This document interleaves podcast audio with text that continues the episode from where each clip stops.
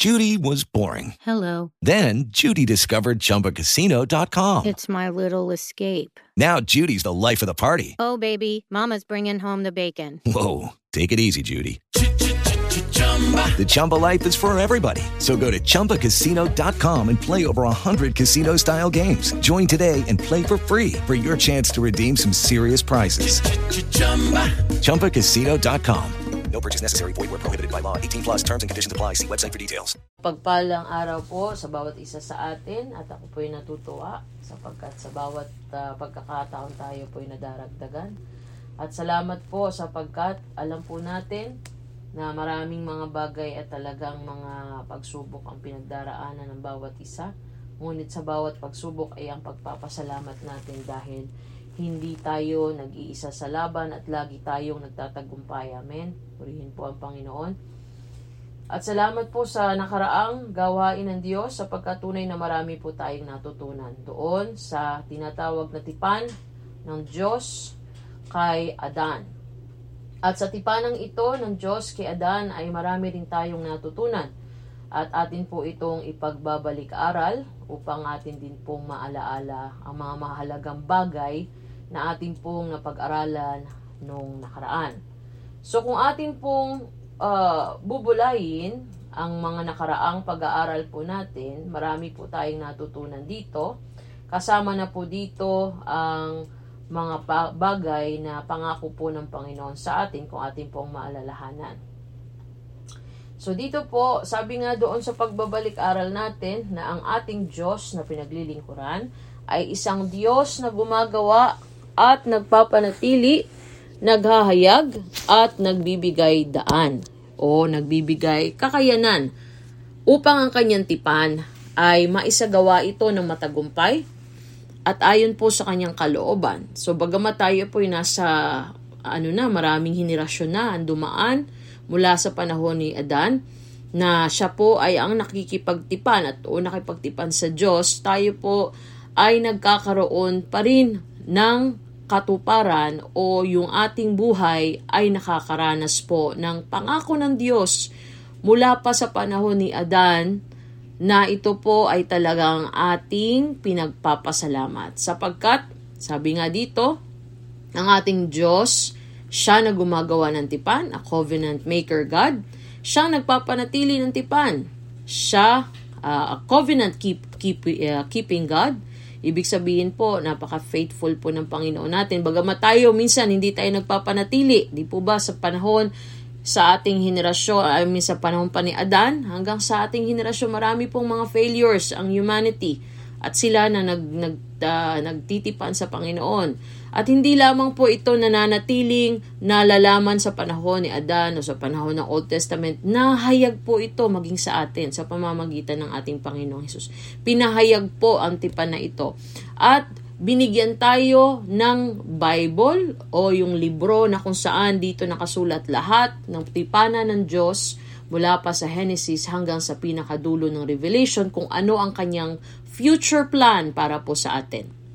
So, sa ating napag-aralan po noong nakaraan ay may tatlong bahagi yung ating tipan o yung tipan na ginagawa ng Panginoon. So, una, meron tinatawag na pangako, o yung promises ng Panginoon. So, sinong gumagawa nito? Walang iba kundi ang Diyos Ama. Siya ang nag-provide ng promises. Siya yung nakipag, uh, siya yung gumawa, ika nga ng tipan. At yung mga alituntunin, o yung mga pagsasagawa, o yung mga dapat, o yung tinatawag na hangganan noong kanyang promise. So, syempre po, ang, ang promises po ng Panginoon, bagamat ito'y walang hanggan, ngunit nagkakaroon ito ng hangganan nagkakaroon ito ng specific na boundary pagka ang isang tao ay hindi nakasusunod sa kanyang uh, alituntunin o terms and condition. So parang kumbaga po eh, breach of contract sa agreement na iyon ay ay uh, hindi po niya makukuha ang pangako na ito pagka hindi po nagagawa yung terms and conditions. At sa pangalawa pong bahagi ng pagtitipan ng Diyos ay may tinatawag po para maisagawa po ito yung tinatawag na ratification o yung tinatawag po na pagpapatibay, kailangan po dito ng buhay. At sabi mo po ng salita ng Panginoon sa Leviticus na ang buhay ay nasa dugo. So kung kaya naman kinakailangan na may dugo na kasama. May bloodshed na tinatawag o sa pagpapalit ng buhay upang pagtibayin yung pangako ng Diyos. At alam po natin na ang sum- nagsagawa po ng pagpapatibay na ito sa panahon po natin, as 2,000 years ago, ay walang iba kundi ang ating Panginoong Hesus. At ang pangatlo po na parte o part po ng tipan ay ang tatak o marka o seal or token o yung pagsasagawa po, yung tinatawag na execution. Pag-e-execute noong pangako, pag-e-execute nung uh, ginawa na ratification ng anak, at upang yung pangako po ay magbigay buhay o nagbibigay buhay doon sa pangako para matanggap siya. So, mahalagang tandaan po natin na ang tipan po ay isang kasunduang nagbubuklod sa iyo at sa akin at sa nagbibigay nito, sa iyo at sa nagbigay sa atin, walang iba kundi ang ating Diyos. At ang laging unang nagbibigay nito sa tao ay walang iba kundi ang Diyos. Never po na gumawa ang tipan ng tao at lumapit, lumapit sa Diyos. Kung kaya naman hindi tayo nakikipagtipan sa Diyos, ang Diyos ang nakikipagtipan sa atin. Sapagkat siya lamang po yung gumagawa ng tipan at ang tao po ay nararapat lang na sumang-ayon para sa kanyang kabutihan. At lagi at pangalawang tandaan po natin, ang tipan ay naghahayag ng layunin po ng Diyos. Ano po ba ang layunin ng Diyos para sa tao?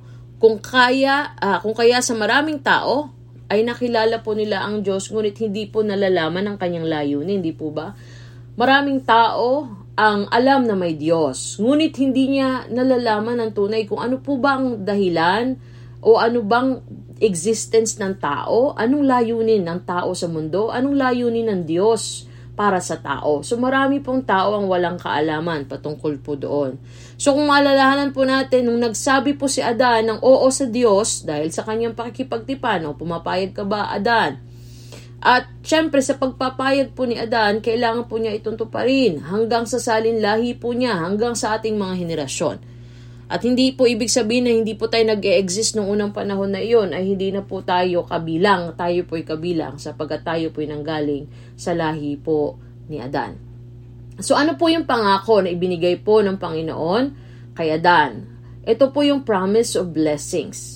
At ang promise of blessings po, una pong bahagi, may dalawang bahagi po nung tipanan ni Adan sapagkat kung ating maalalahanan po nung nakaraan ay nag-failed po yung unang bahagi ngayon, ang tanong, ang, pa, ang promises ba ng unang bahagi ay tinanggal ng Panginoon? Hindi po.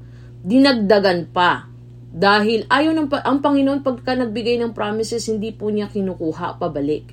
Kundi nananatili siya at pinagtitibay pa niya para masigurado po talaga na matanggap ng tao ang promises niya at matanggap din ng tao ang mga bagay na gusto niyang layunin sa atin at magawa ito ng tao. So, ano po yung lima na yon? Sabi doon, mamunga ka, fruitful, mag-grow ka talaga, mag increase ka. Yan po ay pangako ng Panginoon. You will increase. Ano ba yung pag increase natin? In any diff, in every stages of our life, uh, even yung mga substance natin, it will grow it will increase. Multiplication, magpakarami or magparami, kasama po dito sa blessing ang uh, lahi na pagpaparami, yung pagkakaroon ng anak, yung abundance, yung plentiness ng buhay, pamumuhay, yung nourishment ng, ng family at maging sa bawat isa sa atin. Replenish yung pangatlo o yung tinatawag na kalatan ng lupa. Sa ibang salin ng replenish ay yung tinatawag din ng restoration o recharge, recharging, restoration o sa anumang mga bagay na nararanasan ng tao, refilling, fulfilling or satisfaction ay is, uh, yun ay mga pangako po ng Panginoon. At pang-apat po ay subdue, ibig sabihin po ay supilin na mayroon tayong authority laban kay Satanas. Sa panahon pa lang ni Adan, ito po'y binigay na ng Diyos sa atin. At sabi nga sa Luke 10:19, sabi nga binigyan tayo ng kapamalaan. Inulit ito ng Panginoong Hesus Kristo sa atin sa panahon ng New Testament na sinasabi, binigyan ko kayo ng kapahamalaan upang uh, tapakan ang lahat ng mga kapangyarihan ng kaaway, tipo to thread down scorpions and serpents and shall nothing means hurt you. Kaya ito po ay pangako po ng Panginoon sa unang bahagi pa lang sa panahon ni Adan. At sa dominyo at ang panglima po ay dominion o yung kapahamalaan. Binigay ang pamamahala sa atin ng Diyos. Ibig sabihin, we will reign to be a king ibig sabihin po sa ma, ma, uh, sa simpleng salita o common po nating naririnig ay when you say dominion, ulo po tayo, hindi tayo buntot. Ulitin ko po pag sinabing dominion, ulo po tayo, hindi buntot. You are the head and not tail. So, dito po sa, sa ano po ba yung terms and conditions sa unang bahagi? Kung ating alalahanin sabi doon, matatanggap mo yung pangako sa isang kondisyon o yung hangganan ng pangako, magkakaroon ng tinatawag na breach of contract. Ibig sabihin, yung pagwawalang bisa ng pangako na iyon kung hindi mo matatanggap o hindi mo gagawin yung kondisyon. At ang kondisyon po ng Diyos ay ang wag kumain po ng uh, kahoy sa pagkilala ng mabuti. So, ano po ba itong kahoy na ito? Ang kahoy, yung, yung bunga ng punong kahoy na ito. Ito po ay para sa, sa madaling sabi o madaling salita, sinasabi ng Panginoon na huwag kayong maging Diyos sa inyong sarili. Ulitin ko po, huwag kayong maging Diyos sa iyong sarili. Kung ating pong ikukumpara sa ating panahon ngayon, ay alam po natin ang panahon natin maraming Diyos sa kanyang sarili at ang kanyang sarili ang kanyang sinusunod. At hanggang ngayon po, yun pa rin po ang inilalagay ng Diablo sa isipan ng maraming tao. At dito nga po sa dalawang puno na nandun sa gitna ng uh, halamanan ng Eden, may dalawa doon na pwedeng piliin nila. Ang isa ay ang, ang buhay na walang hanggan, I mean ang uh, Tree of Life, na dito po sa Tree of Life na ito, ay ang selyo po. Ito po ang, ang pagsisealed. The tree of life, pagka nakain po nila ang tree of life, ito po ay ma-execute, ma-execute po ang promises. Ngayon, ang tanong, paano ma-execute ang promises na ito kung ang nakain nila hindi, uh, uh, let's say for example, nakain na nilang una ang uh, yung pagkaalam ng, ng tama at mabuti at pagkatapos silang nakain yung, syempre may tinatawag na breach of contract, papasok yung sumpa. At pagka kinain nila yung tree of life, magsisild po yun o i-execute po yung, yung pagkaroon ng sumpa habang buhay na kasi immortality po ang tree of life.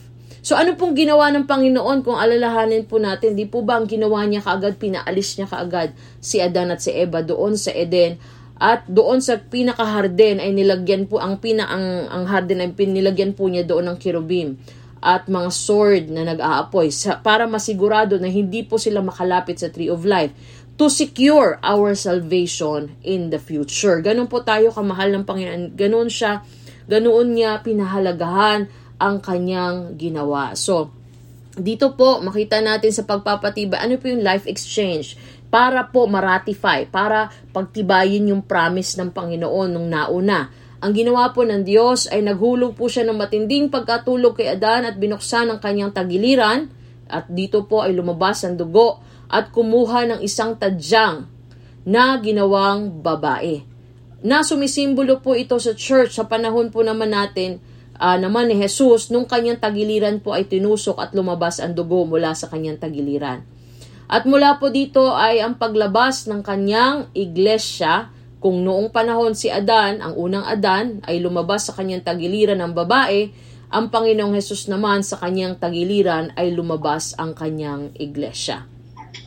At pagkatapos po ay tinawag na Eva ni Adan ang babae. Ibig sabihin po ay siya ang ina ng buhay o yung believers of Jesus. At dito po makikita natin ano, yung pagtanggap na ni Adan sa pangako ng Panginoon sa paparating na ikalawang bahagi po ng uh, tipan kay Adan. Sapagkat kung maalalahanin po natin, ang tatak o selyo ng pagtatanda at pagsasagawa ay hindi po nagawa. Hindi siya na-sealed kasi sinarhan po ng Panginoon ang area ng Tree of Life upang hindi po mahawakan ni Adan para po tayo ma-secured sa ating salvation. Otherwise, tayo pong lahat ay uh, fallen uh, humanity pagka na, nagawa po ni Adan ito. So sa, sa, Genesis 3, ang paglabag po at pag, pagdagdag ng pangako at higit na pagpapatibay ay doon po natin na makikita iyon. So, inote po natin na hindi po inilagay ng Diyos sa kamay ng tao ang katugunan ng kanyang mga pangako.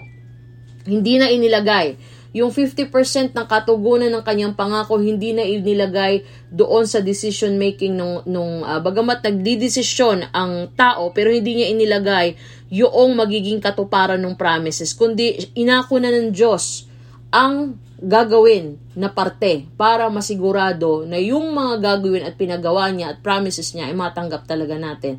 At sa pinatibay na pangako ng Diyos ay may dalawang nadagdag. Dahil hindi po hindi po nag nag uh, hindi po na-establish yung unang uh, tipan ng parte ng uh, unang bahagi po ng Adamic, hindi po naselyuhan ito. Nagdagdag po ang Pangilo- Panginoon, ito yung pangalawang bahagi. So, yung una, lima ang kanyang inilagay, fruitful, be multiply, replenish, subdue, dominion, pangat, pang dalawa po ang naidagdag niya doon. Kung babasahin niyo po ang Genesis 3, at doon po makikita ninyo ang destruction of Satan o yung pagkasira kay Satanas. Yan ang pang-anim na pangako niya. At pagpitong pangako ay yung tinatawag na redemption o kaligtasan para sa atin.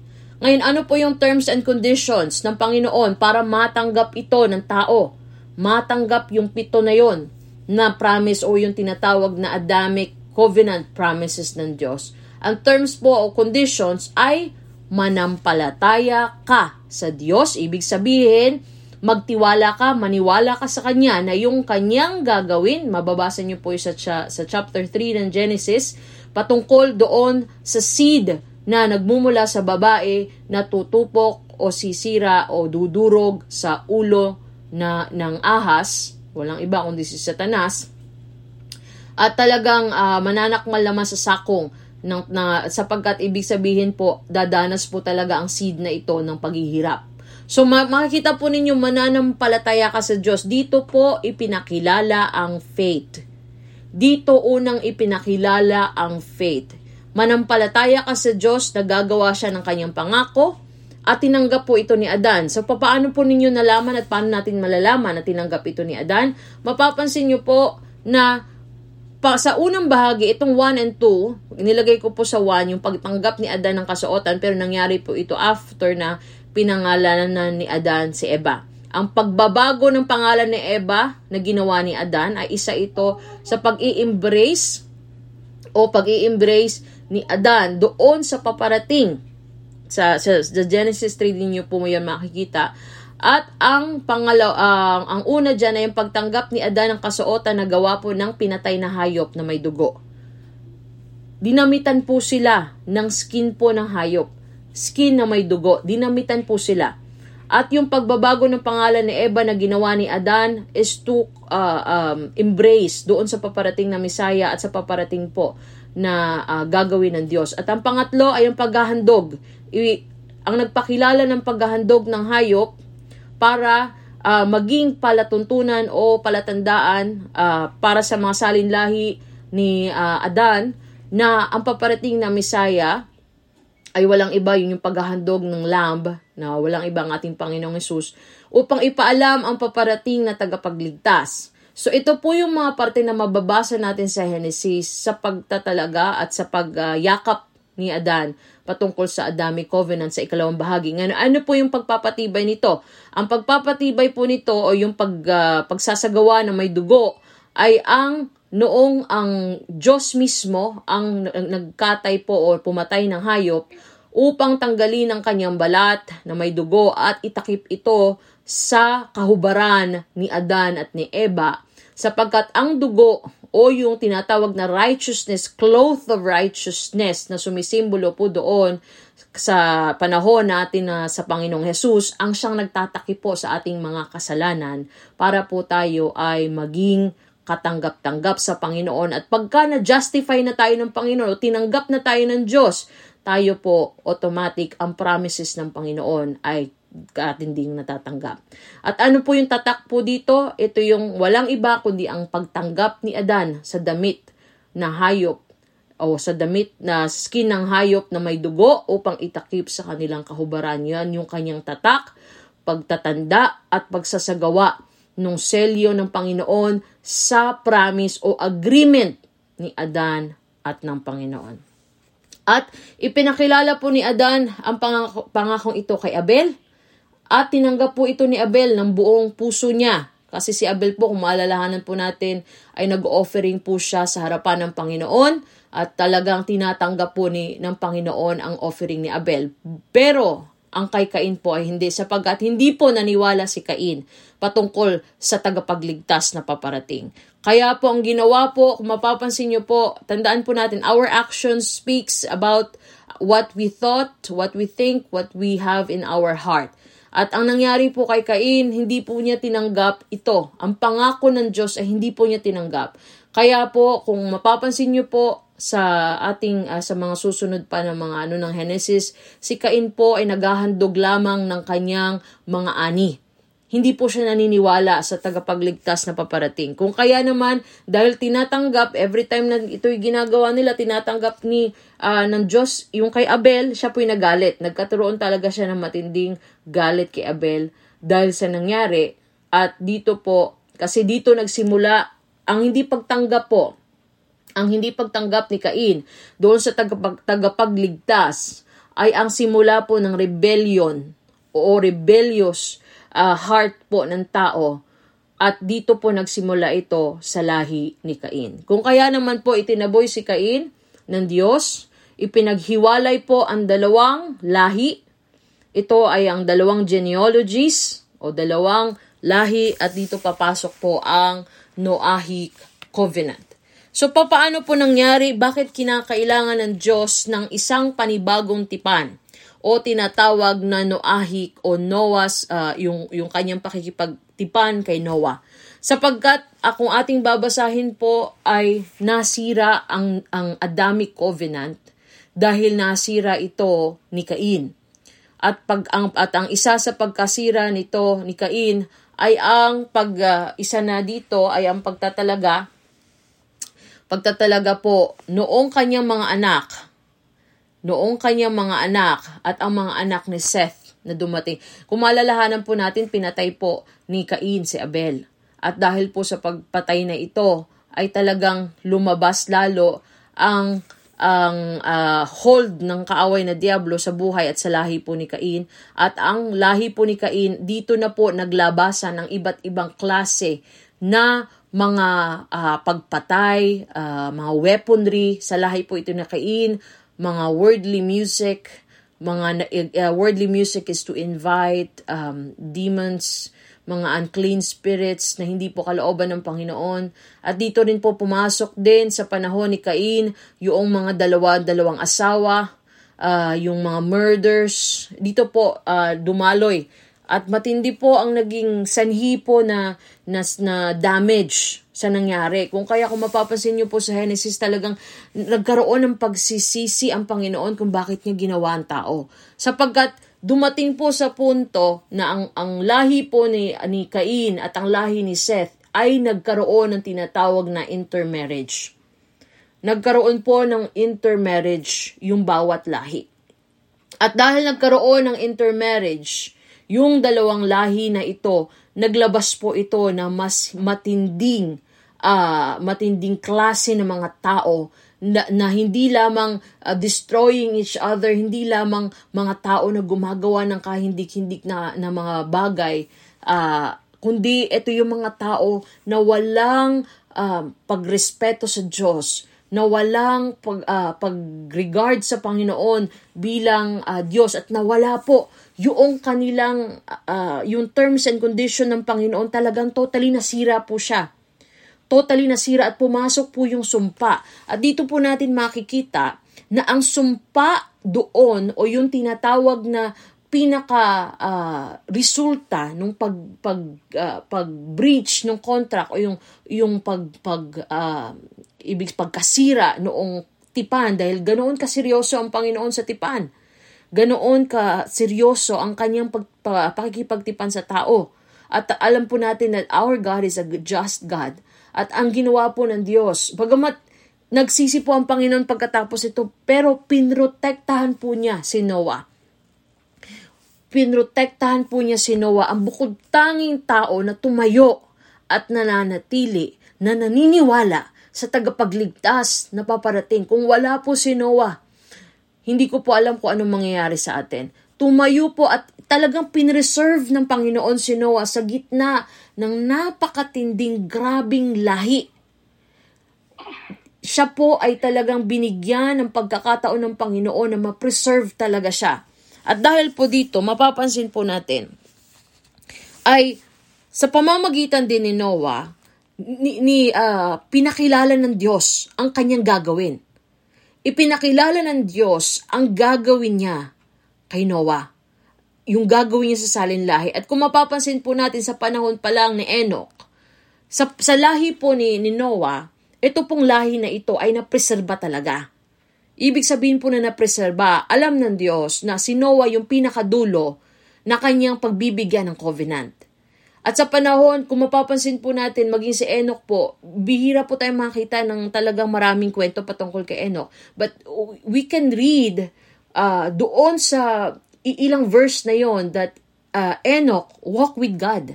At pagka sinabing walk with God, talagang totally uh, Enoch was isolated doon sa ganoong klasing pamumuhay nung panahon pong iyon. Hanggang sa hanggang sa dumating si Methuselah, hanggang sa dumating kay, kay Noah, the Lord preserved that lineage hanggang kay Noah to make sure na ma-preserve po yung salvation natin. At dito po makikita natin yung tinatawag na uh, may, may tinatawag pong pitong dispensation ng batas or dispensation of law ng Panginoon. So ano po itong pitong dispensation na ito? Una, yung tinatawag na dispensation of innocence ang pagiging inosente po ay maraming mga tao tayo nagsasabi inosente tayo sa maraming mga kaparaan. Pero ang in, totoong kahulugan po ng innocence ay tuluyan pong nawala sa tao. Ito po ay, ang innocence na ito ay nagsimula doon sa panahon ni Adam hanggang kay Cain at noong nagkaroon na ng, ng pagkaalam ang tao patungkol sa kamalian, patungkol sa kasamaan, and even yung dumating sa point na si Cain po ang unang uh, pumatay sa kanyang um, sa sa kanyang kapatid. At ang pinaka pinaka uh, pinaka uh, mataas na antas po ng ng parang uh, rebellion na ginawa talaga ng tao. And out of his rebellion talagang dito po lumalabas yung murder. Murder murder na isinagawa po ni Cain. At yung murder na ito inano po ito uh, dinil po ng Panginoon doon sa parte nung Noahic Covenant. Ngayon, dito po makikita natin, yung pangalawa ay dis- tinatawag na dispensation of conscience. Ang dispensation of conscience po mula kay Cain patungo kay Noah. Dito po makikita natin na talagang ang mga tao nung panahon na iyon ay wala na talagang totaling konsensya sa kanilang ginagawa. Totally nasira po ang lahat ng mga bagay na ginawa ng Diyos. And even to the point na nagkaroon ng matinding mga bagay na ginagawa at dito pumapasok, and I believe dito po pumasok din yung mga bagay na uh, iba't ibang klase na flesh na ginagawa ng tao. Uh, katulad po nung nabanggit sa Sodom and Gomorrah. So dito po makikita din natin yung pangatlong dispensa- uh, dispensation, ito yung dispensation of government na tinatawag is uh, pinakilala ng Diyos yung gobyerno niya. Ibig sabihin pa paano ipinakilala ng Diyos ang gobyerno niya. Tinuruan na si Noah hanggang mula kay Noah papunta kay Abraham kung ano yung mga dapat na uh, papaano magtayo ng kaharian, papaano anong gusto niya mangyari para ma-govern yung tao. Pinakilala po ng Panginoon sa panahon po sa simula sa panahon ni Noah hanggang kay Abraham.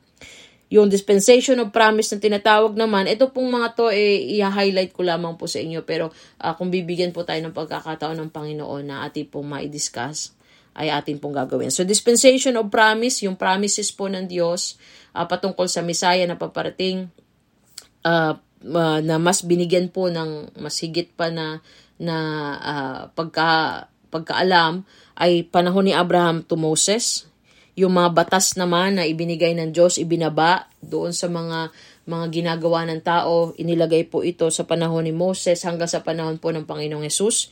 Tapos yung, yung tayo po ngayon, dito na po tayong tinatawag na dispensation of grace.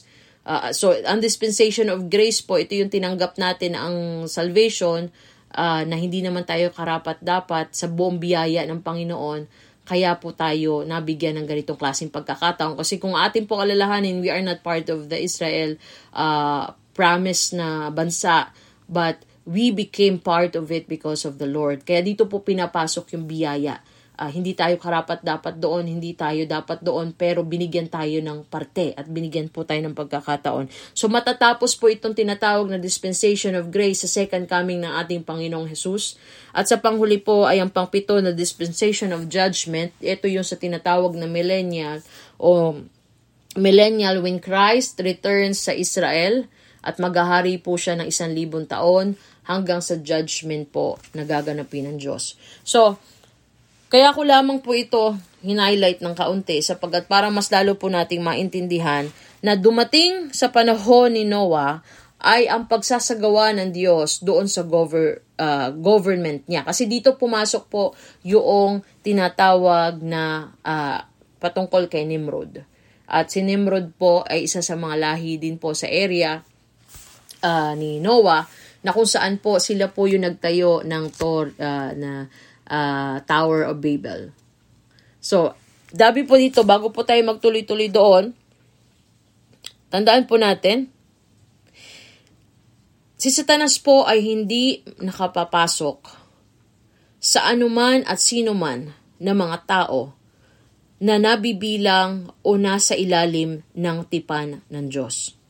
Ulitin ko po, hindi kayang pasukin ng Diablo ang isang tao o ang isang lahi o sino man na nasa ilalim ng tipan ng Diyos. Kung kaya kung mapapansin po natin kay Adan at kay Eva, hindi po sila magawang gawa ng, ng uh, masama o kasamaan o maging uh, saktan man ni Satanas not un, not unless na mahuhulog po sila at magkaroon ng tinatawag ng pag uh, bridge nung yung kasunduan na yon kung kaya kailangan ang ginawa ni Satanas ay inaaraw-araw niya si Eva na mahulog siya doon sa pagkakasala upang sa gayon ay masira yung kasunduan o yung agreement between kay Adan at sa Panginoon. So, uh, ang ginagawa ng kaaway ay sirain po ang relasyon ng tao sa Diyos.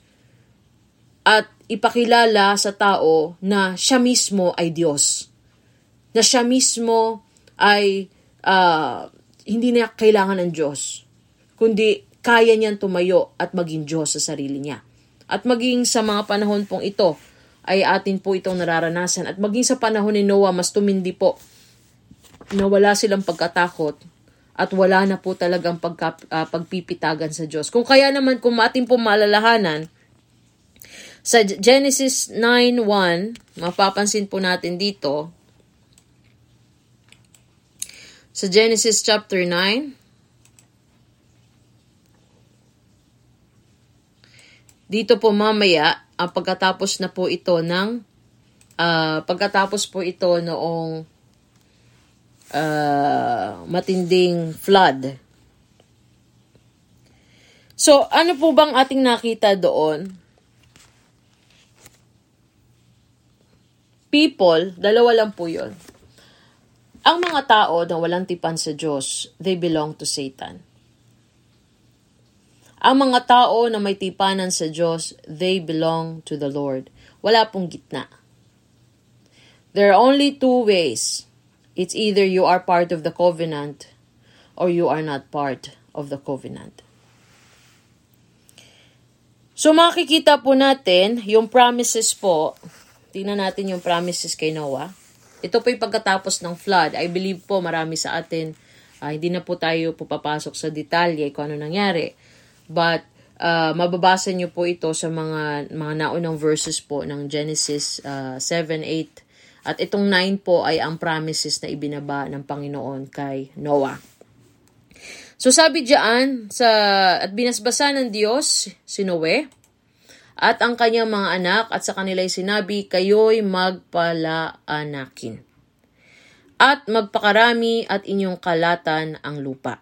So mapapansin po natin dito, ang dalawang nakuha mula doon sa pinakauna sa Adamic Covenant.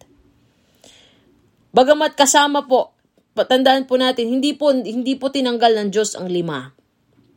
Pero in-stress niya ng todo pa yung dalawa doon. Sapagkat it, yun po yung necessity nung panahon ni Noah. Ang dumami po talaga sila. Dumami sila at kalatan po ang buong lupa. At maging nation po ang bawat isa sa kanila. Maging nation na may pagkakilala sa Diyos. At sabi nga dito, kasama pa din doon yung be fruitful, multiply. Sabi diyan, magpalaanakin, magpa, magpakarami kayo. At sabi dito sa Genesis 2, ito pinasok na naman ng Diyos ang uh, dominion. Takot sa inyo at sindak sa inyo ay mapapasa bawat hayop sa lupa at sa bawat ibon sa iyong papawid, lahat ng umuusad sa lupa at lahat ng isda sa dagat ay binigay sa inyong kamay. So, nandoon pa rin yung dominion over every creation of the Lord. Maghahari si Noah sa lahat ng mga ginawa ng Diyos at maging doon sa gumagalaw na nabubuhay ay magiging pagkain ninyo gaya ng sariwang pananim na lahat ay ibinibigay ko na sa inyo. So mapapansin po ninyo dito sa 3, hindi po ito ibinigay kay Adan at kay Eva. Hindi po ito ibinigay na sila ay makakain ng hayop. Noong panahon po ni Adan at ni Eva, sila po ay kumakain lamang ng manghalaman. Hindi po sila inalaw ng Diyos na kumain ng hayop.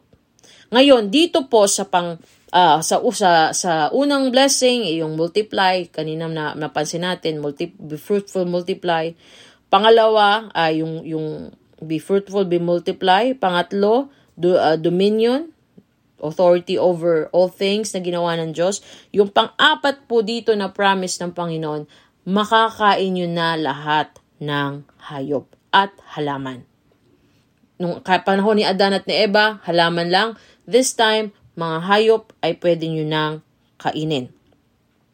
Ngayon, sabi po dyan, pero except, mapapansin mo dito, dito sa 4 po, sabi dyan sa 4, ngunit, ang lamang may buhay na siya niyang dugo ay wag ninyong kainin. So, ibig sabihin, bawal po silang kumain ng dugo ipinag dito dito pinayagan ng Diyos sa panahon ni Noah na kumain sila ng hayop pero bawal kumain ng dugo. Bakit? So I believe na nabanggit ko na po ito sa nauna. Ang dugo po, ang buhay ng dugo o ang buhay ay nasa dugo. At ang dugo na ito, pagka ininom or kinain ng sino man tao, ibig sabihin po ay kaisa ka doon sa buhay na iyon iyon ang tinatawag na communing or communion or communing. Maging isa. Kaisa ka.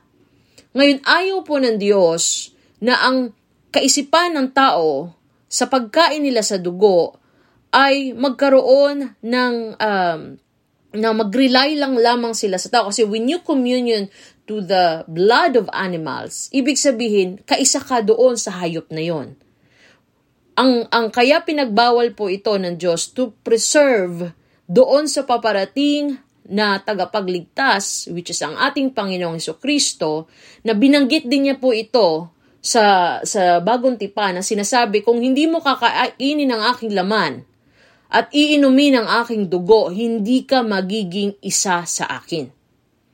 Kung hindi mo kakainin ang aking laman at iinumin ang aking dugo, hindi ka magiging isa sa akin. So, ang pag-inom ng dugo is to com- uh, pagiging isa.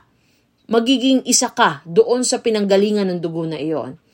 Kung kaya nireserba po ng Panginoon ang dugo na ito upang ang tao ay hindi maging kaisa sa hayop, kundi sa pagdating ng panahon ng tagapagligtas na si, uh, ng ating Panginoong Hesus, ay maging ready sila to commune with, with the Lord.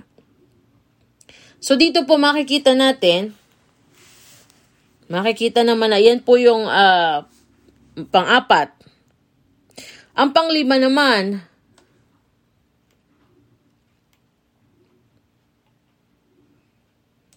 sabi dito, ang tunay na hingan ko ng sulit sa inyong dugo. Ang dugo ng inyong, makikita nyo po dito ano, sa dugo na iniinom o tinanggap ng sino man tao, sabi diyan, hihingan ko ng sulit ang inyong dugo. Ang dugo ng inyong buhay. Sa kamay ng bawat ganid ay hihingin ko ng sulit. So, ibig sabihin, dito pinakilala po ng Panginoon yun, yung tinatawag na atonement. Tinatawag po na uh, substitution. Substitution. Dito po niya ipinakilala. Kasi sinasabi dito, kailangan may kasubstitute. Kailangan may kasubstitute ang iyong dugo ng panibago pandugo, ang dugo ng iyong buhay. Ngayon, inilagay niya ang substitution ng dugo na ito sa kamay ng bawat ganid ay hingin ko ng sulit. At sa kamay ng tao, sa kamay ng bawat kapatid ng tao ay hingin ko ng sulit ang buhay ng tao. Kaya dito din po sa 6,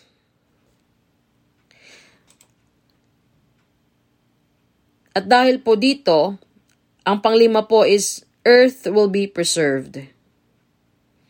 Earth will be preserved. Panglima po na promise ng Diyos, ang mundo ay hindi niya na uh, i-curse. Hindi niya na i-curse. Kaya kung mapapansin po ninyo, di po ba, nagkaroon ng matinding curse sa panahon po noong kay Cain at kay Abel, uh, uh, sa panahon ni Cain at ni Seth. Nung nagkaroon ng intermarriage, sabi sa panglima, earth will be preserved. At yung curse na sinabi doon sa Genesis 3 ay tinanggal na po ng Panginoon. Ngayon dito sa pang-anim ay itinuro ng Panginoon itinuro po ng Panginoon ang preservation ng tao. Itinuro po ng Panginoon ang preservation ng tao. So ano po ibig sabihin ng preservation ng tao? Na hihingin ng Diyos sa kamay ng sino man tao ang pumatay at magbubo or mag uh, pum- ibig sabihin ng magbubo ng kanyang dugo is pumatay siya ng ibang tao. So dito po niya binigyan ng justice yung ginawa ni Cain kay Abel ibinaba ito niya kay Noah to preserve humanity. To preserve humanity. Yan po yung pang-anim na pangako ng Panginoon. He will preserve the destruction of human sa bawat isa. At pang-pito, sabi dito, at kayo'y magpalanakin at magpakarami. Pina, sinabi niya ulit ito. Binigyan niya po ng dain yung, diin yung fruitful and multiply Magsilago kayo ng sagana sa lupa. Makikita po natin dito, nabanggit po niya rin ang replenishment at kayo magsidami riyan. Dito po makikita natin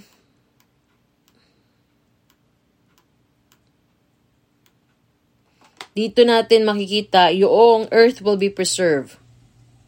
Dito sa 9, yung, sa, yung binigay ko po sa inyong panglimang promises na earth will be preserved, dito po natin mababasa na 9 to uh, 9, chapter 9 ng Genesis, verse 11, At aking pagtitibayan ang aking tipan sa inyo, na hindi ko nalilipulin ang lahat ng laman sa pamamagitan ng tubig ng baha, ni hindi na magkakaroon pa ng bahang gihiba ng lupa. At pangpito po, dito po pumasok din ang uh, four seasons ng pang ng ating four seasons dito po pumasok and were be were established by the Lord. Kasi po dito na po nagdagdag ang Panginoon, nagparami ng uh, mga uh, dito po pumasok yung winter, summer, uh, fall at yung uh, four seasons po maging yun yung ulan. Ngayon, dito po yung terms of covenant o yung tinatawag ng terms and conditions, sabi diyan, at sinabi ng Diyos, ito ang tanda ng tipang ginawa ko sa inyo sa bawat kinapal na buhay na kasama ninyo sa buong panahon. Ngayon, ito po ay ang sealed. So, ang aking baghari o yung tinatawag na uh, selyo or tatak o yung pagsasagawa ng promise ng Panginoon para maalalahanan ng lahat ng mga susunod, susunod na lahi ni Noah ay ang pag uh, pagkaroon ng baghari ay inilagay sa alapaap para maging tanda ito doon sa agreement na ibinaba ng Diyos kay Noah. At dito sabi, at mangyayari pagka ako'y magbababa ng isang alapaap sa ibabaw ng lupa na makikita ang bahaghari sa, sa alapaap.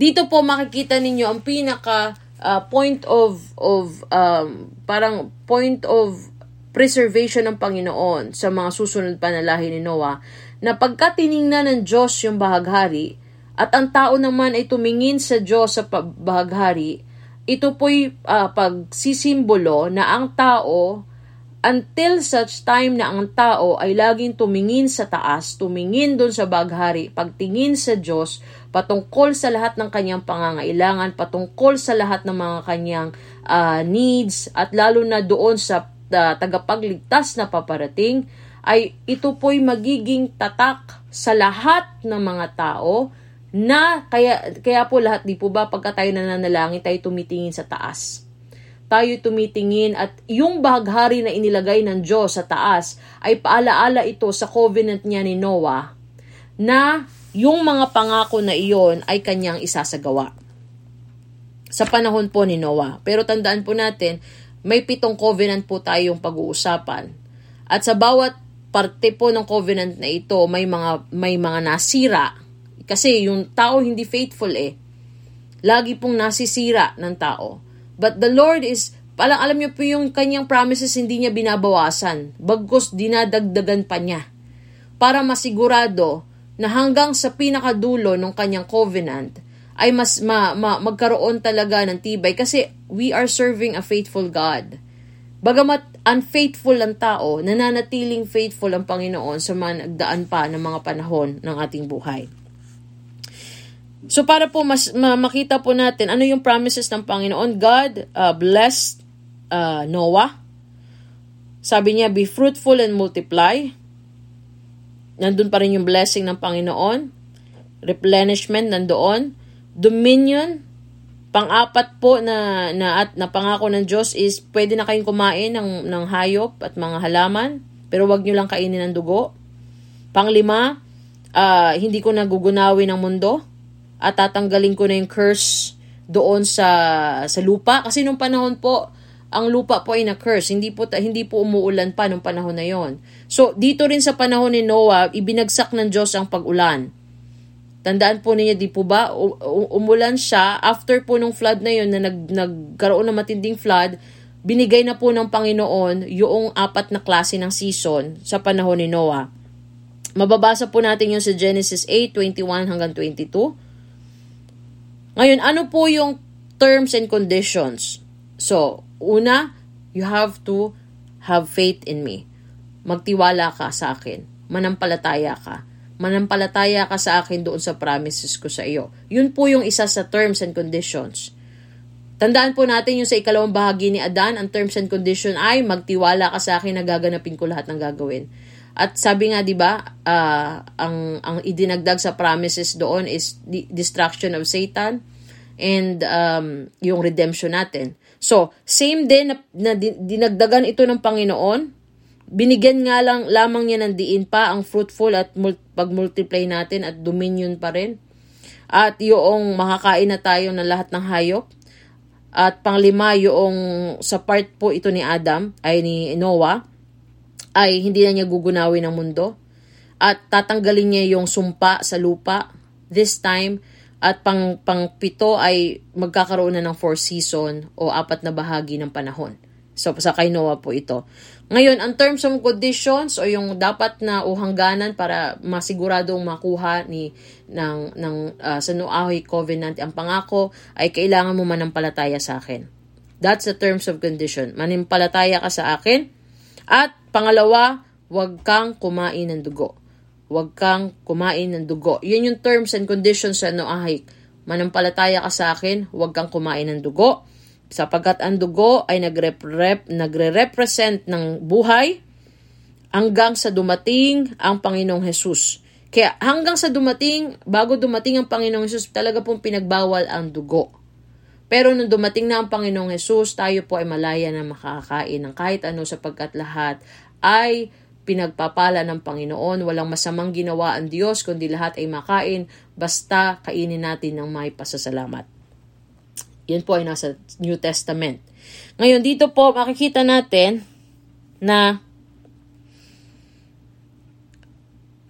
nabanggit na po natin doon yung, uh, yung terms and conditions. Ano po? Pangatlo, ng terms and conditions. So, medyo marami po ang terms and conditions sa no Noahik.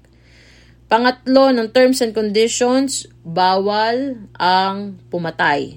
Makikita po natin kanina yun sa, sa 9.6. Wag na wag kang pumatay. So tandaan po natin, pagka nasira natin yung terms and conditions, talagang papasok po ang sumpa. Papasok ang sumpa. Kaya makikita po ninyo ano, yung covenant po ng Panginoon habang tumatagal mas pina, pina, pinaigting niya at pina, pinabuti niyang maigi na masigurado sa pagdaan ng panahon na madali lang siyang ma-acquire o madali siyang makuha ng tao. At minsan dahil sa kakayahan ng tao at kahinaan ng tao, talagang gumawa pa talaga ng to the point ang Panginoon na kahit siya, siya ang inilagay sa krus ng Kalbaryo in our behalf, na masigurado lang yung ating redemption. Ganoon ka, ganoon ka mahal ng Diyos yung kanyang ginawang tao. Yung ganoon ka, kagrabe yung kanyang pagmamahal sa atin. Ngayon dito po makikita natin na yung pang-apat is bawal ng pumatay. Kasi noong pinatay ni Cain si Abel ay nakurap po ni ni ni Cain yung unang uh, yung unang uh, yung pangalawang covenant. So tandaan niyo po nakurap po ni uh, ni Cain ang unang ay yung ikalawang bahagi ng covenant at kasabay nito ay ang pag-intermarriage din o yung pagkakaisa ng ng ng pamilya sa lahi ni ni Cain at sa lahi ni Seth.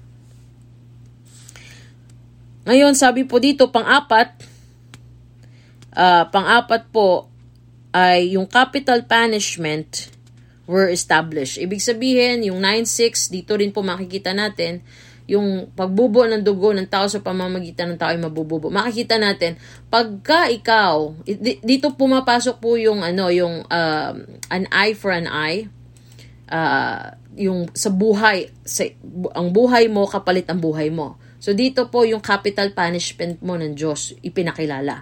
Na masigurado po na ang tao ay wag na muling pumatay pa. So makikita po natin under Adamic, uh, yung panahon po ni Adam, yung kanyang uh, yung yung yung killing were delegated by God. Yung killing po were delegated, yung pagpatay ang Diyos mismo ang gumawa. Yung dahil sa flood, kung maalalahanan niyo po. Pero this time, hindi na po ginawa ito ng Diyos, kundi hinayaan niya na anumang mga justification or justice na gagawin sa mga taong gumawa nito ay dinelegate niya na po sa tao kasi ipinakilala na po sa panahon ni Noah yung tinatawag na uh, yung tinatawag na government yung judicial government ng tao so dati ang Diyos ang ang ang gumagawa ng pagpatay sa mga katulad po ng ginawa niya kay uh, ginawa niya sa sa flood. Pero this time, dahil nga yung justice ng Panginoon ay very very ano, hindi po talaga siya nababali.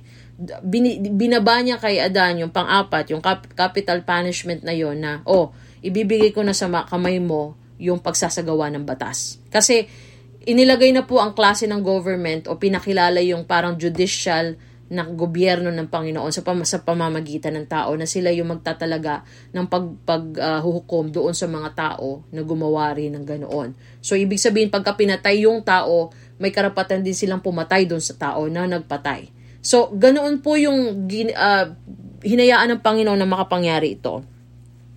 Ngayon, makikita po natin na paglabas ni Noah doon sa ark, ay binabtize po niya ang buong lupa sa pamamagitan ng dugo. Nilinis po ni Noah sa pamamagitan ng dugo ang buong lupa noong lumabas ng lupa after ng flood. So, paano po niya ginawa iyon? Nag-offer po siya. Yun ang una-una niyang ginawa paglabas niya sa arko. Nag-offer po siya ng hayop, pinatay niya, at ang blood na yun ay in, in, in niya sa buong, uh, sa lupa, at ito ay inoffer niya sa, uh, sa Diyos. So ano po ba yung seal? Kanina po sabi natin, ang una, ang promises ng Panginoon, God blesses Noah, be fruitful and multiply, dominion, you can eat the meat na, makakain mo ng ang meat at herbs, uh, ipipreserve ng Panginoon ang earth, hindi niya na i-curse yung ground o yung lupa, uh, hayaan niya ng may mga tumubo na sa mga pananim. Pang-anim is uh, ipipreserve niya yung um, distraction ng mga mga tao doon sa sa panahon niya. At dito binag dito yung terms and conditions, magtiwala ka sa akin. Huwag kang kumain ng dugo ng hayop. Pangatlo, bawal na ang pumatay. Bawal na bawal ang pumatay. At pang-apat, kung pumatay ka, papatayin ka rin. So capital punishment ibinaba na ni ng Panginoon kay Noah to secure na hindi na muling mangyayari yung ginawa ni Cain kay Abel. Ngayon, ano po doon yung blood, yung tinatawag na ratification ratification o yung pagpapatibay doon sa promise na ginawa ng Diyos kay Noah. Paglabas na paglabas niya sa arko, siya po'y pumatay ng hayop at ang dugo ng hayop na kanyang pinatay ay kanyang in, in, kumbaga kanyang nilinis ang buong lupa sa pamamagitan ng dugo ng hayop at siya po kasi ay naghandog paglabas na paglabas po niya sa kanyang arko. At papaano yung sealed? Ang sealed po nito o yung pag, uh, pagtatalaga at pagpapaalaala, execution ng pangako kay Noah ay walang iba kundi ang bahaghari. So, hanggang ang Panginoon ay nakikita niya ang baghari, naalaala niya ang pangako niya kay Noah, at hanggang ang mga lahi ni Noah ay nakikita ang baghari, makikita niya ang alaala at mga agreement at kasunduan na ginawa ng Diyos kay Noah patungkol sa mga uh, sa promises niya. Kaya nga po dito sa ating mga sa ating mga uh, nabanggit, ang isang tao na hindi papasok sa covenant ng Diyos ay hindi po siya parte ng Diyos. Kaya nga kung mababasa, bababasa natin dito, we are redeemed by the blood of the Lord because we are part of that covenant of God. Dito naman po ay makikita natin na ang additional promises din ng uh, sabi dito, a covenant man brings rescued to the family. So tandaan po natin, dumating sa punto, ano nangyari kay, ngayon magtatanong po tayo, bakit may Abrahamic covenant? Kasi yun po ang pangatlo na ating pag-aaralan sa susunod. So, nagkaroon ng Adamic covenant, nasi nung unang bahagi nasira ito dahil kinain nila yung uh, yung yung um, pagkaalam ng mabuti at tama. Imbis na piliin nila yung puno ng ma- pagkaalam ng mabuti at tama I mean ng tree of life pinili nila yung isa kasi na-deceive sila ng diablo. Ngayon nasira yung unang bahagi. Hindi, buti na lang hindi sinelyohan ng Panginoon. Ngayon may pangalawang bahagi. This time tinanggap ito ng buong puso ni uh, ni Adan na-execute ito ng tama sa Adamic. Kaso lang, nasira ito nung pinatay ni Cain si Abel. At dahil pinatay ni Cain si Abel, nasira po ang Adamic Covenant. Dahil dito, after nung pagpatay ni Cain at ni, Abel, uh, ni Cain kay Abel, nagkaroon po ng dalawang genealogies ng genealogy, ibig sabihin lahi ni Cain na sobrang um, nandoon lahat ng klase ng kasalanan at yung ni-reserve ng Panginoon sa buhay ni Seth. Unfortunately, dumami na dumami yung lahi ni Cain, nagkaroon ng tinatawag na intermarriage, tuluyan pong nasira, at yung justice ng Panginoon through killing them ay ginawa niya sa pamamagitan ng blood, ay ng flood o ng pagbaha. At pin, dahil doon, pinreserve niya si Noah para doon sa susunod niya, sa lahi ni Noah, para sa susunod niyang kanyang tipan na ibibigay kay Noah, at yung kay Noah na pinagtipanan niya, it's the same promises na ibinigay kay, Ada, uh, uh, kay Adan. Ang idinagdag nga lang, lamang doon ay pwede na siyang kumain ng uh, meat na hindi dating nakakain ni Adan at ni Eva. At yung, uh, yung pinagbabawal na, uh, hindi yung uh, tawag nito, nagkaroon ng, ng uh, apat na season at hindi na muling gugunawin ng Panginoon ang lupa o yung mundo sa pamamagitan ng pagbaha.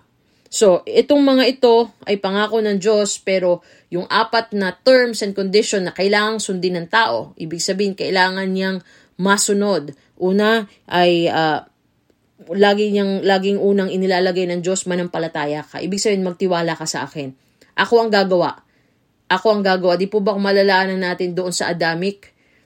Ang terms and conditions, ipinakilala yung faith, magtiwala ka sa akin na gagawin ko lahat ng blessings na ibinigay ko sa iyo, sisirain at pa, uh, papatayin ko si, uh, si Satanas at uh, pang panghuli iriredeem kita o ililigtas kita. Magtiwala ka sa akin. Yun yung pangako ng Panginoon. Ngayon dumating kay Noah, binalik ulit ng Panginoon Pin, sina, sinama niya doon yung pinakauna-una magtiwala ka sa akin. Pangal, pangalawa, na idinagdag doon ay uh, hindi mo kain, hindi mo, wag kang kumain ng dugo. Wag na wag kang kumain ng dugo. Kasi ni-reserve niya ito para sa kanyang anak, para magkaroon tayo ng communion sa pamamagitan ng dugo ng Panginoong Yesus. Pangatlo, bawal na bawal ng Diyos na pumatay ang tao sa kapwa niya, tao to preserve us to secure na hindi na muling mangyari yung ginawa ni Cain kay Abel. Pang-apat, yung capital punishment para sigurado at maselyo, ma, masigurado na hindi gagawin ito ng tao, pagka pumatay ka ng tao, papatayin ka din. So, ito yung mga terms and ito yung mga terms and condition na ginawa ng Panginoon. At dito makikita natin ang uh, dugo ay yung pag-offer ni ni Noah ng dugo pagkalabas na pagkalabas niya sa arko to para pagtibayin yung kasunduan na yon at yung selyo ay walang iba kundi ang bahaghari o yung tinatawag na rainbow. Kaya nga po hanggat makikita natin ang rainbow, makikita at maalaala po natin yung promises ng Diyos sa atin. That justice will really uh, place ng Panginoon. Uh, God provided us the means to survive kasi may dominion tayo. At marami pang promises na binagit natin kanina. Ngayon, papaano po nasira ang, uh, papaano po nagkaroon ng pagkasira yung Noahi Covenant o yung tipa ng Diyos kay Noah. Nasira po ito dahil nagkaroon, katulad po ni, Cain, may ginamit ang Diablo para masira po ang covenant na yon. Hindi po titigil ang Diablo na ma- ma- ma-abolish lahat ng na masira ang relationship po ng tao sa Panginoon. Ang ginawa po uh, pinagpala sa lahat po ng ng ng uh, sa lahat ng tao nung panahon na yon may may lumabas po na kilalang at talagang yumaman na naging hari po unang uh, unang naging hari sa panahon po ni Noah ay walang iba kundi si Nemrod. Si Nemrod po ay nasa lahi ni Ham. At kung mapapansin po ninyo, ang lahi rin po ni Ham nung panahon na yon ay talagang was was was cursed. At pumasok po sa puso po ni Nimrod ang rebellious or yung rebellion. Dahil yung pinaka-importante na isinagawa at promises ng Panginoon na dapat na uh, nagawin ay hindi po niya ginawa ito at lalong hindi siya po siya nagtiwala sa Diyos. He never have faith in in the Lord bakit po bakit po niya uh, sinasabing wala po siyang pagkatiwala o pananampalataya sa Panginoon. Ang number one po na ginawa niya at pagkurap ng Diablo sa isipan niya is gumawa siya ng nation sa sarili niya. Gumawa siya ng isang bansa na siya yung hari. Same thing goes na balik doon kay Adam, same pa rin na technique na ginawa ng Diablo na sinabi niya na magkaroon ka ng kapangyarihan sa sarili mong kaparaanan you have to rebel against God. At ang ginawa po ni Nimrod, siya po'y gumawa ng tore ni Babel. At ang tore ni Babel ay talagang hinigat, hinigitan niya yung height hanggang sa umabot ito sa langit na talagang napakahaba. At nakita ng Diyos ang pag, pagkaroon ng rebellion o rebellious ni Nimrod na plano niyang gawin at akuin yung government na siya lang at wala ang Diyos sa sa government na yon. Kaya nung pumunta ang, ang, ang bumaba ang Diyos at tiningnan ang tao, nakita nila, makita niyo po ang pagkakaisa po, ang pagkakaisa ng lahi at mga anak ni uh, ni ni Noah. Kasi ang sabi ng Diyos, kumalat kayo eh. Pagkalatan ninyo, ibig sabihin huwag kayo magsama-sama, kalatan ninyo ang buong lupa. Unfortunately, nung dumating si Nemrod, ang gusto niya lahat ng tao ay nasa pamamahala niya. At dito po, ang sabi ng Panginoon, ibinagsak niya, babasahin, kung babasahin niyo po doon, ibinagsak po niya ang ta- Tower of uh, Babel at binigyan niya ng iba't ibang lingwahe ang bawat isa. At dahil hindi sila nagkaunawaan, ito na, they, they were being forced to go to different places and to become nation. Kasi yun ang plano ng Panginoon eh. Maging nation kayo, maging nation kayo, you have to multiply ang ang mundo. Unfortunately, dahil kay Nemrod nasira po ang Noahi Covenant, at nagkaroon po ng pagka uh, pag-scattered ng tao sa iba't ibang lugar with different dialects and different languages na inilagay ng Diyos sa kanila. They, they, they, this, this way, the Lord is forcing them, forcing them to do His will at hindi po will ng tao. Kaya dito po tayo magtatapos sa Noahi Covenant. At salamat sa Panginoon And I do believe sa bawat isa po sa atin ay naunawaan po natin ang Noahi Covenant, ano ang dala ng Noahi Covenant, ano yung napapalo, napapaloob dito hanggat nakikita natin ang bahaghari. Kung mapapansin nyo po sa Revelation, sa Revelation po, makikita, nakak, nakita po ang Panginoong Hesus na may bahaghari sa kanyang ulo. At yung baghari na to sa kanyang ulo ay nagsumisimbolo po doon sa covenant na ginawa niya. Kung mapapansin po ninyo, yung covenant po niya kay, kay Noah.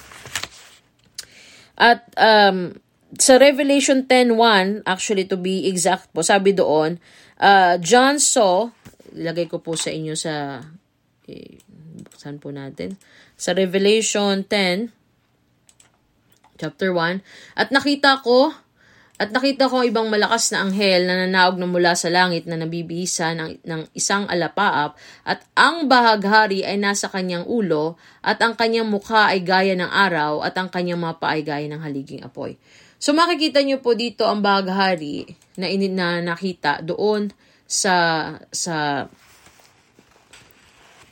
dito sa ulo po ng Panginoong Jesus ay nagpapatunay po ang bahaghari is also a token of those people who were being redeemed, who were being part of the covenant, who were being, uh, kumbaga, sila po ay naligtas o kaligtasan. Amen. Praise God. Kaya salamat sa Panginoon at uh, marami, may, meron pa pong napakagandang covenant na ibabahagi ang Panginoon sa atin at dito na po tayo pumasok. Ito po tayo papasok sa Abrahamic Covenant. Abrahamic Covenant po. At ating pong pag-aaralan yon sa dalawang bahagi ng Abrahamic Covenant kasi medyo mahaba po siya kalooban ng Panginoon sa susunod po nating pagkikita. Marami pong salamat. Tayo po sa mga oras nito ay manalangin. Hallelujah, Lord God Almighty Jesus. Dakilan Diyos at makapangyarihan sa lahat sa pangalan ng aming Panginoong Iso Kristo. Maraming salamat po sa mga uh, karunungan po na iyong ibinahagi sa amin. Kasama na po dito ang kaalaman na aming pong natutunan sa gabing ito na magiging daan upang masigit po namin makilala kung sino ikaw, aming Ama, kung ano ang kakayahan mo at ano po ang mga pangako at plano mo na iyong isasagawa sa aming mga buhay. Salamat po sa bawat isa sa amin sapagkat sa aming pagkatuto ay ganun din na kami mailagay sa tamang pag-iingat at sa tama pong uh, pag-iisip na katulad ng ginawa ng kaaway na Diablo, Panginoon, na ang bawat isa sa amin ay manatiling nakaalalay at manampalataya at na, uh, sa lahat ng aming gagawin ay nakasalalay lamang po sa iyo. Tunay po na wala kaming magagawa kung wala kayo sa amin at kami na bilang kabahagi po ng uh, covenant o ng tipan na pinagmulan po sa aming uh, amang si Abraham, Panginoon. Kami nagpapasalamat sapagkat sa pagsagot niya ng oo para sa amin ay ang kaligtasan po na naging bunga sa pamamagitan po ng dugo ng aming Panginoong Heso Kristo. Lord, salamat po sa iyong kabutihan. Pinupuri ka namin at sinasamba ka namin sa lahat ng iyong ginawa sa amin sa gabing ito. Sa iyo ang kaluwalhatian magpakailanman sa tanging pangalan ng aming Panginoong Hesus. Amen. Praise God. Purihin ang Panginoon. With the Lucky Land slots, you can get lucky just about anywhere. This is your captain speaking. Uh, we've got clear runway and the weather's fine, but we're just going to circle up here a while and uh, get lucky. No, no, nothing like that. It's just these cash prizes add up quick. So I suggest you sit back, keep your tray table upright, and start getting lucky. Play for free at LuckyLandSlots.com. Are you feeling lucky? No purchase necessary. Void where prohibited by law. 18 plus terms and conditions apply. See website for details.